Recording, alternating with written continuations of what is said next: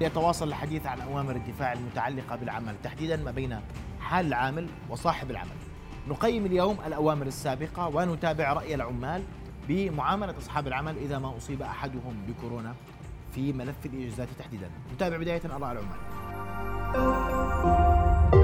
رؤيا بودكاست. الحديث أكثر حول هذا آه، الموضوع. أرحب بضيفي آه، الأستاذ أحمد عوض مركز الفينيق للدراسات الاقتصادية. مساء الخير مساء النور هلا سينضم إلينا لاحقا السيد إياد أبو حلتم الصناعي آه، عبر سكايب حتى يعلق على أيضا رأي أصحاب العمل والصناعيين تحديدا في ما يحدث في هذا الملف.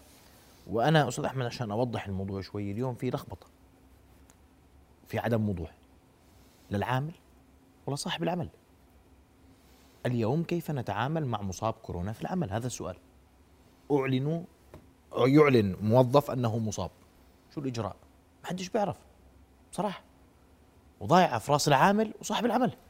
صحيح غير صحيح أولا. هذا صحيح لأنه لا يوجد بروتوكولات واضحة من وزارة الصحة حول هذا الموضوع ولا يوجد متابعة من وزارة العمل. اللي هم المؤسستين الرسميتين المعنيين بمتابعة هذه التفاصيل. للأسف الشديد كما هو حال مختلف القوانين والتشريعات هناك في ضعف شديد لاحترام هذه التعليمات المتعلقة بحق العامل في أنه يأخذ إجازته إذا كان مصيبا حماية له وحماية لزملائه.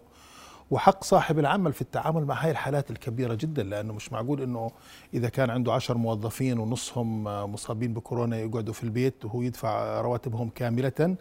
وحتى لو أحيانا ممكن يصاب الواحد بأكثر مرة ويمرض مرض آخر وكل إجازة المرضية 14 يوم إلا في حاله دخول المستشفيات يمكن أن تمتد بتقرير طبي مختص. آه، إلى 28 يوم. وبالتالي أنا تقديري الضمان الاجتماعي كان لازم أعلن ذلك بشكل مبكر آه، حول من يتحمل بدل الإجازة المرضية المترتبة على كورونا. الأسبوع الماضي الضمان الاجتماعي وإن جاء متاخرا ولكنه تقدم خطوة إلى الأمام باتجاه أنه الأطباء العاملين في المختبرات الطبية والمستشفيات إذا اصيبوا إذا ثبت أنهم أصيبوا أثناء عملهم فهم يعتبروا إصابة عمل وتحول إلى حادث مهني ولكن طب والله يا من قال ولكن أنا أنا أف... من ثبت إصابته أثناء عمله يعني هو في قصة حد اليوم قادر يعرف يثبت من وين هذا صحيح كلامك. في في ضبابية بال بالقرار والأخطر من والأكثر أهمية من ذلك مش بس إنه بس الأطباء. تم قال أن باقي العاملين والعاملات في هاي المنشآت اللي هي المختبرات الطبية والمستشفيات لا يتعرضون. هذا جانب. جانب آخر من قال بأنه العاملين في منشآت أخرى أيضا ليسوا مستشفيات ولكن انتقلت لهم العدوى من زملائهم أو من زميلاتهم في في, في العمل الكل بيشتغل في أماكن خاصة في فصل الشتاء كل القاعات مغلقة والمكاتب نعم. مغلقة إلى آخره أنا تقديري لتجنب هذا الخلل الكبير في العلاقة بين العامل وصاحب العمل فيما يتعلق بإصابات كورونا وإجازات كورونا وإغلاق الطريق أمام تزوير التقارير والفحوصات وشهادات المطاعيم كان لازم تكون البروتوكولات أكثر وضوحا وكان لازم الضمان الاجتماعي يتحمل جانب من هذه المسؤولية جميل. فيما يتعلق بكلف الإجازات. أنا راح أجيك بالتفصيل لأنه الناس عم تسأل أسئلة كثيرة للأسف نحن دعونا وزارة العمل من باب التوثيق فقط للمشاركة آه، في الحلقة وتم التواصل مع الوزارة بالطرق الرسمية آه، المعتمدة واعتذرت الوزارة عن المشاركة في هذا الموضوع لحين آه، بيان أكثر من نقطة. سأنتقل مباشرة إلى الصناعي إياد أبو حلتم. أستاذ إياد مساء الخير. مساء الخير أخي. أستاذ إياد دائما وأنت صاحب عمل اليوم والمشكلة وهناك أزمة في التعامل مع مصابي كورونا أم أن الأمور واضحة ولا لبس فيها؟ أسمع وجهة نظرك.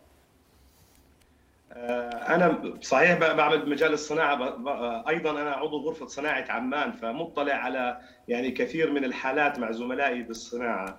يعني لا شك إنه آه، في الوقت الحاضر آه، موضوع التعامل مع الإصابات الكورونا أو الإصابات المرضية وكيفية احتسابها واضح واضحة بالنسبة لنا يعني طالع فيها تفسير واضح من وزارة العمل.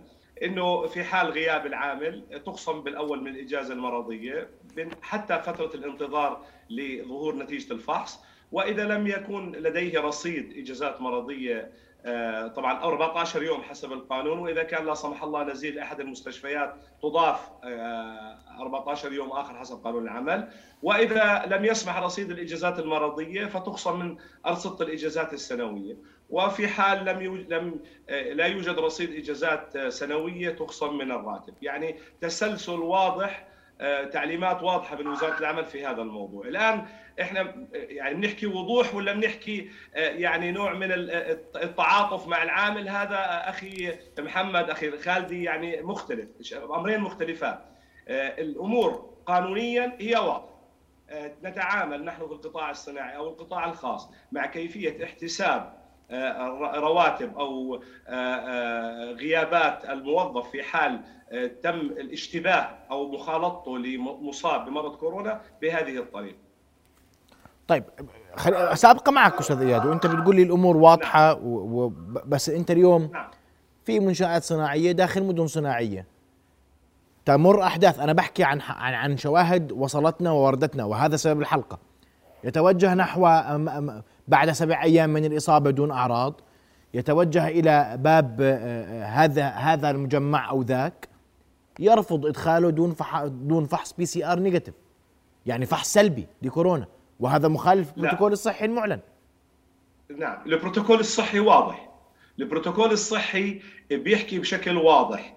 إذا كان ليس لديه أعراض سبعة أيام وإذا لديه أعراض اليوم ال 11 بداوم لكن أنا كصاحب عمل يعني ما هي الطريقة؟ وانت خبرني كيف بدي أعرف معه أعراض ولا معهوش أعراض؟ إلا فحص بي... إذا اجى يداوم اليوم الثامن يعني منطقي يكون معه فحص PCR يكون سلبي. لكن إذا اجى يداوم اليوم الحادي عشر خلص حتى لو كان عليه أعراض بسيطة وحسب البروتوكول الصحي لا يستوجب أو لا يطلب منه فحص PCR سلبي. بس أستاذ إياد هل هل هل البروتوكول الصحي ينص على على على PCR سلبي في اليوم الثامن؟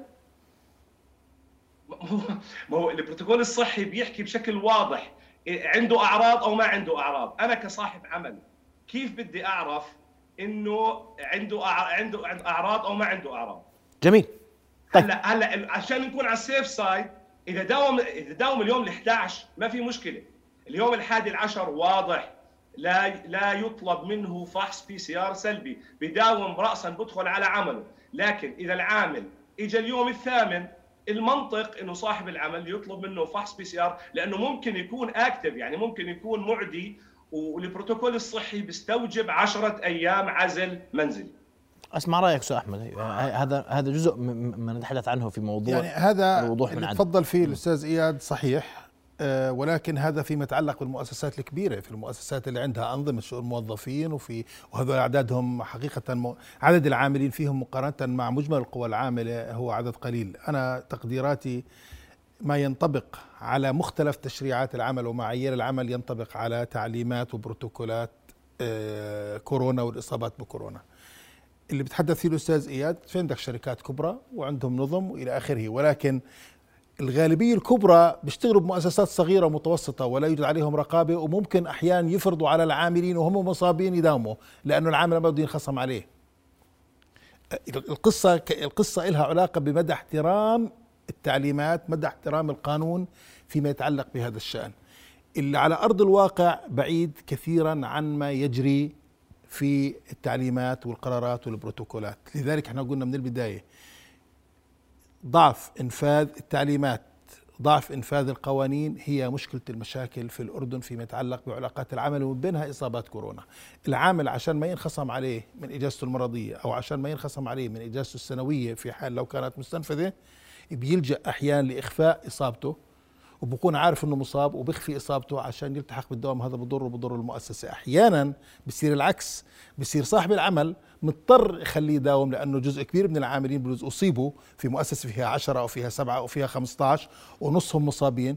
بيضطر بخليهم يداوموا ولا حياة لمن وما حدا براقب عليهم. والعامل أحيانا بكون أمام خيارين. إما بيقبل بهذا النوع من علاقة العمل وبيقبل يداوم وهو مصاب أو إنه بينخصم عليه من راتبه. وفي ظل هذا المستوى من مستويات الأجور وفي ظل عدم وجود في ظل وجود معدلات بطالة مرتفعة وبدوش يخسر وظيفته علاقة القوة بين الطرفين تخضعه لرغبة صاحب العمل. رأيك أستاذ إياد يحدث أو لا يحدث ذلك؟ هلا طبعا يعني اللي تفضل فيه دكتور أحمد. طبعا بيعتمد على يعني الإنسان إذا بيطبق للقوانين أو بيطبق قانون أو لا يطبق القانون. أنا باعتقادي بالقطاع الصناعي يعني أكاد أجزم إنه نسبة كبيرة من الشركات الصناعية هي ملتزمة لانها تحت الرقابة. المصانع رقابتها سهلة جدا وواضحة وتحت العيان ويستطيع أي مفتش عمل أو حتى مفتش في البلديه أو بالأمانة يستطيع أن يدخل بسهولة. يعني ما بتوقع بهالطريقة اللي الدكتور أحمد مع كل الاحترام إنها منتشرة بهالطريقة الكبيرة. وإذا كان في خطأ بصير أو أخطاء هي قد تقع على صاحب العمل أو قد تقع على العامل نفسه إذا أخفى إصابته أو إذا كان غير لا تظهر عليه الأعراض. لكن نحن يعني ما يهمنا هو وضوح الإجراءات.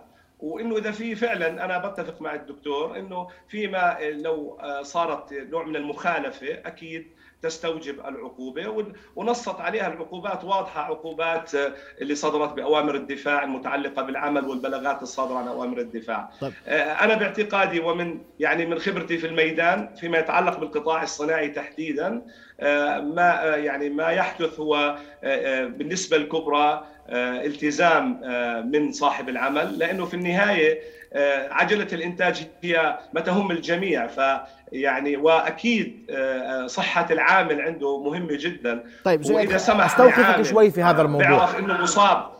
ويعمل معنى ذلك إنه هو خاطر بإصابة أو بتفشي الإصابات داخل المصنع وبالتالي إيقاف عجلة الإنتاج في مصنعه. طيب. فأتوقع صاحب العمل بكون بدي اسمح لي يا سياد بدي أجي لأمر مرتبط وأبقى معك. وممكن ذكره الأستاذ أحمد في بداية حديثه. اليوم عدم أخذ العامل للقاح من يحاسب؟ بلاء شو اسمه أمر الدفاع رقم 35 بشكل واضح يحاسب صاحب المنشأة ويغلق يعني منشأة القطاع الخاص تحديدا إذا لم يأخذ الموظف الجرعتين وسمح له بالدوام. فيغلق تغلق المنشأة كعقوبة أولى لمدة أسبوع ومن ثم لمدة أسبوعين إذا تكررت المخالفة. فبالتالي يتحمل بالدرجة الأولى وزر عدم تطبيق أمر الدفاع رقم 35 هو صاحب العمل صاحب المنشأة في القطاع الخاص. وهذا بالتالي نعم. يعني هل هل يملك أحد إلزام أي عامل أخذ اللقاح؟ هذا حقه دستوري أن يأخذ اللقاح من عدمه. لا. لا لا طلع ما دام في قانون دفاع قانون دفاع آآ آآ واضح وطلع أمر دفاع واضح بشكل يعني تماما يلزم أي موظف في القطاع الخاص وحتى في القطاع العام بعدم الدوام وعدم الالتحاق إلا بأخذ جرعتي اللقاح. وفي حال عدم أخذ جرعتي اللقاح تخصم يعتبر غير يعني عامل ولا ليس على رأس عمله ويخصم من راتبه. فبالتالي جميع ابقى معي أستاذ طيب. تشدد واضحين تشدد واضحين. على أنا بقول لماذا يحمل تحمل يا أستاذ إياد لماذا تحمل المنشأة المسؤولية؟ هذا هذا هذا حق اختياري للناس موضوع اللقاح من عدمه. أسمع رأيك أستاذ أحمد. يعني أنا تقديري تقديري في ظلم كبير بقى على منشآت الأعمال عندما يتحملوا مسؤولية عدم رفض العامل لأخذ اللقاح. الحكومة ما لم تستطع إقناع المواطنين فيه والعاملين فيه بضرورة وأهمية أخذ اللقاح طوعا هي حملته حملت هذا العبء على صاحب العمل. لما يكون مفروض على صاحب العمل غرامات إذا لم إذا كان لديه عامل غير مطعم هي بتقول بتقول له افصله في عشان ما تدفع الألف دينار أو تتضاعف الغرامة أكثر من مرة في المرات القادمة. لذلك أنا تقديري هذه مسؤولية الحكومة إنها تقنع المواطنين بأخذ اللقاحات أو تبحث عن طريقة للوصول إليهم بأي طريقة كانت. عالميا حتى الآن نتيجة عدم معرفة ما هي تداعيات أخذ اللقاح لا منظمه الصحة العالمية ولا المفوضيه السامي لحقوق الإنسان أقرت بفكرة الزاميه المطاعيم كغيرها من المطاعيم ولكن أنا تقديري تحميل صاحب العمل لهذه المسؤولية هذه دعوة له للاستغناء العاملين وفيها ظلم كبير على صاحب العمل أيضا لأنه ممكن يكون عنده عامل مهم وحرفي ومفيد للمؤسسة ولكن يرفض أخذ اللقاح. هو إذا بخليه بتغرم غرامات كبيرة وممكن تؤدي إلى الإغلاقات.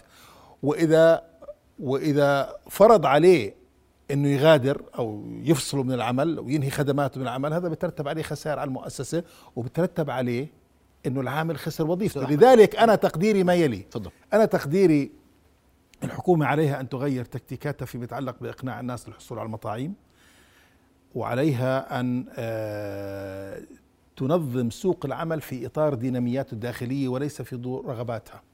لا يستطيع صاحب عمل صاحب العمل إذا بده يجبرني أخذ أنا مطعوم أنا راح أبحث عن طريقة لتزوير شهادة مطعوم. لذلك الديناميات الحقيقية الأسباب الحقيقية علاقات القوة في المجتمع الحكومة عليها أن تطور تكتيكات لإقناع الناس للحصول على مطاعيم. أنا ما بدي أحافظ على حقه ما بدي أحافظ على حق على حق المجتمع بالصحة وأحرمه من حقه في العمل بالتالي الحقوق تتصارع مع بعضها البعض أنا تقديري هذه مسؤولية الدولة مسؤولية وزارة الصحة أن تقنع المواطنين أنهم يحصلوا على مطاعيم بشكل طوعي دون الإضرار بعلاقة العمل بين الطرفين. طيب أستاذ إياد أسمع وجهة نظرك. اليوم على الحكومة أن تقنع يعني وليس رأي ولا رأي محترم. جدا رأي محترم جدا من الدكتور لأنه فعلا آه، يعني وقع ظلم على منشآت القطاع الخاص في في هذا في تطبيق أمر الدفاع 35 وأصبحت هي تتحمل المسؤوليه بينما نجد مثلا يوم أمس بعض الدول المتقدمة مثل النمسا فرضت إجبارية اللقاح وإعطاء المطعوم ومقابل غرامات على نفس المواطن. يعني من يتحمل الغرامة هو المواطن وليس المنشأة التي يعمل بها. ويعني بعض الدول عماله تجبر مواطنيها. هلا بغض النظر هذا حق دستوري مش حق دستوري حقوق إنسان أو غير حقوق إنسان إحنا بنحكي على بعض الممارسات كدولة دولة صناعية مثل النمسا فرضت على كافة مواطنيها البالغين أخذ المطعوم آه، لا شك إنه آه، دائما يعني الطرف الأضعف في الموضوع كله دائما هو القطاع الخاص. ودائما هو من يحمل الغرامات ويحمل المخالفات والعقوبات. وأنا أتفق مع الدكتور إنه بحاجة الآن إلى مراجعة شاملة ليس فيما يتعلق بهذه الحيثية فقط كل أوامر الدفاع وما يتعلق بالأمور. يعني بس خليني أستاذ محمد سريعا أحكي. فضل. يعني إحنا إن شاء رب العالمين بعد هالذروة ما تخلص ذروة أوميكرون كل التوقعات إنه يعني راح تصير الوباء وليس وباء عالمي بينما هو مرض مستوطن وبالتالي مرض موسمي. فيجب أن نجلس كقطاع خاص مع الحكومة لنضع استراتيجية العمل للفترة القادمة. يعني لا نستطيع أن نقول إنه سينمو الاقتصاد الأردني في عام 2022 2.7 بالعشرة بالمية حسب تقديرات الموازنة. ونحن تحت آه، سندان ومطرقة أوامر الدفاع والبلاغات والتخبط وكل يوم في في رأي واجتهاد دستوري واجتهاد قانوني. أتوقع أنه الآن الأوان جلسة آه، أنه طاولة حوار مع آه، فيما يتعلق بامور العمل أو غيرها مع الحكومة ممثلي القطاع الخاص لنضع خارطة الطريق للفترة القادمة لأنه لا نستطيع إنه آه، ندير أو تدار الأمور اقتصاديا أو حتى في المنظور العمالي على أوامر دفاع العامين الماضيات لأنه كثير اختلفت الأمور وحتى كثير من الدول يعني طلع فرنسا بريطانيا بريطانيا اعتبارا من 27 واحد ألغت معظم القيود يعني المفروضة فيما يتعلق بجائحة كورونا وأصبحت تتعامل مع الجائحة كأنها آه، إنفلونزا موسمية وكذلك فرنسا والدنمارك. آه، ما بعرف النمسا شذت لكن هاي الأمور كليتها بهذا الاتجاه. فأنا بتفق مع الدكتور بحاجة لمراجعة شاملة لكافة أوامر الدفاع والبلاغات المنبثقة عن أوامر الدفاع. آه، يجب آه، جلوس على طاولة حوار اتفاق ما بين القطاع الخاص والقطاع العام فيما يتعلق بإدارة الملف الاقتصادي وخصوصا ما يتعلق بإدارة منظومة العمل سواء صاحب العمل أو العامل أو الحكومة كوسيط وميسر لمنظومة العمل في الدولة. انت انت أنت يعني هناك من يقول أن على الحكومة أن تخرج من العلاقة ما بين العامل وصاحب العمل، تتفق تختلف أستاذ إياد؟ لا طبعا ما بصير. طبعاً. الحكومة يجب الحكومة هي باللغة الإنجليزية عفوا ريجوليتر هي المنظم للعملية. آه، لتضمن حقوق العمال وإحنا عمالنا هذول أبنائنا يعني رأس المال البشري في المصنع وتضمن حقوق رب العمل. يعني ولا في دولة في العالم حتى الولايات المتحدة الأمريكية آه، أم الرأسمالية والليبرالية لا تخرج الحكومة عن تنظيم العلاقة ولا يجب أن تخرج. يجب أن تكون هي الضامن للحقوق للعامل ولرب العمل وتضمن أن العلاقة متوازنة عادلة ديناميكية متطورة. آه، فالحكومة يجب أن تبقى لكن الحكومة لا يجب أن ينظر إليها على أنها المشغل. الحكومة ما بتشغل الحكومة ما هي مش هي الحكومة هي ميسرة. الحكومة يجب أنها آه، تيسر البيئة الاستثمارية وبيئة الأعمال من أجل آه، تحفيز القطاع الخاص لخلق فرص عمل. نعم. هذا واجب الحكومة الرئيسي. نعم أشكرك كل الشكر الاستاذ إياد أبو حلتم الصناعي كنت معنا مباشرة من عمان أشكرك كل الشكر. أعود لك أستاذ أحمد بدي أرجع للملف الأول اسمح لي مرة ثانية. من يتحمل؟ اليوم بقول لك أستاذ البروتوكول واضح لكن البروتوكول هو هو ضاف عليه ضاف عليه قصة ال PCR الفحص السلبي في اليوم الثامن. شو هذا هذا هذا ضياع في هذا الموضوع. هذا في جانب من اجتهاد القطاع الخاص لضمان أنه العامل لما يرجع على عمله قبل ال 11 يوم أنه يكون غير مصاب. ولكن الفكرة الجوهرية كالتالي. أنا دائما بركز على فكرة إنه حتى هذه البروتوكولات اللي موجودة قديش تحترم على أرض الواقع. للأسف الشديد كل التعامل بتم وكأنه إحنا الأردن كل القوى العاملة اللي فيه كلها بتشتغل بشركات كبرى وكلها بتشتغل بشركات تحترم حقوق العمل وإنه وإنه مستوى احترام القانون العمل وتعليمات العمل والبروتوكولات ذات العلاقة بعلاقة العمل حتى لو إن كانت جانبها صحي كلها تحترم. أنا تقديري هذا بيأثر على جانب من علاقات العمل في سوق العمل. ولكن الجانب الأكبر لا يحترم معايير العمل.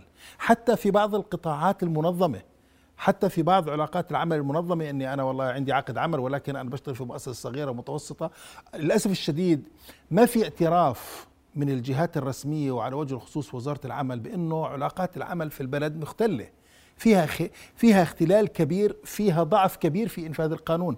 وللأسف الشديد هذه دعوة لوزارتنا وزارة العمل اللي معنية بهذا الملف إنها تنزل من من الفضاء وتروح تعرف بالضبط إيش هي ديناميات سوق العمل وشو وهي العلاقات اللي بتضبط. مين بتحمل المسؤولية سيدي؟ أنا اليوم الضياع اللي بيصير في قضية مصاب كورونا. أنا تقديري بعض أنا تقديري أنا تقديري مختلف الأطراف آه، لها دور ولكن كما أشار المهندس إياد وكما يعرف كل المنطق وزارة العمل في أي دولة هي المعنية بتنظيم علاقات العمل وضمان احترام القوانين فيها وضمان أن تكون عادلة. يعني أنا لما أغلق مؤسسة لأنه فيها م... فيها 20 موظف أو 10 موظفين وفيهم واحد مصاب وفيهم واحد لم يأخذ المطعوم وأغلق المؤسسة أنا. شو إيش أسوي فيها أنا هاي المؤسسة؟ التسعة الآخرين شو يصير فيهم؟ الباقي العاملين يفترض أن تكون البروتوكولات ويفترض أن تكون التعليمات منطقية وقابلة للتطبيق لأنه أنا في هيك وضع أنا بدفع الناس المتضررين إنهم يبحثوا عن طرق غير قانونية للحصول على شهادات مطاعيم مزورة وأنا بدفعهم باتجاه إنهم يخفوا إصاباتهم أو يخفوا شفائهم. أنا تقديري في حل ممكن يكون أسهل يخفف من حدة هذه الانتهاكات ومن هذه الخلافات والضبابية. أن تتحمل المؤسسة العامة للضمان الاجتماعي خلال هاي الجائحة ما يجري من هاي الفوضى. أن تتحمل كلفة إصابات كلفة الإجازات على العاملين وبالتالي صاحب العمل ما عنده مصلحة إنه يخالف القانون عشان هو يستفيد من أيدي العامل تضل تعمل وهذا أيضا بخفف على العامل إنه ما يخفي كمان إصابته. أنا تقديري عندما تتحمل الدولة بمؤسساتها المختلفة ومن بينها المؤسسة العامة للضمان الاجتماعي عندما يتحملون جانب من المسؤولية المادية هذا يخفف كثيرا من الانتهاكات ويخفف كثيرا من المخالفات ويخفف كثيرا من التجاوز على القانون والالتفاف حوله. نعم. أنا بدي أشكرك كل الشكر مدير مركز الفنيق للدراسات التصدير أستاذ أحمد عوض. شرفت بحضورك الليلة. آه، نبقي الأمر مفتوحا هذه الطاولة لتتضح الأمور بشكل أكبر. كيف يتعامل العامل المصاب؟ من يضمن حقوقه؟ كيف نتعامل؟ كيف يتعامل صاحب العمل؟ كيف نتعامل مع صاحب العمل في حال تسجيل أي إصابة؟ كل ده أشكرك مرة أخرى أحمد شرف مشكورك وأشكر أيضا الاستاذ اياد ابو حلتم الصناعي الذي كان معنا عبر من عاصمة عمان. رؤيا بودكاست.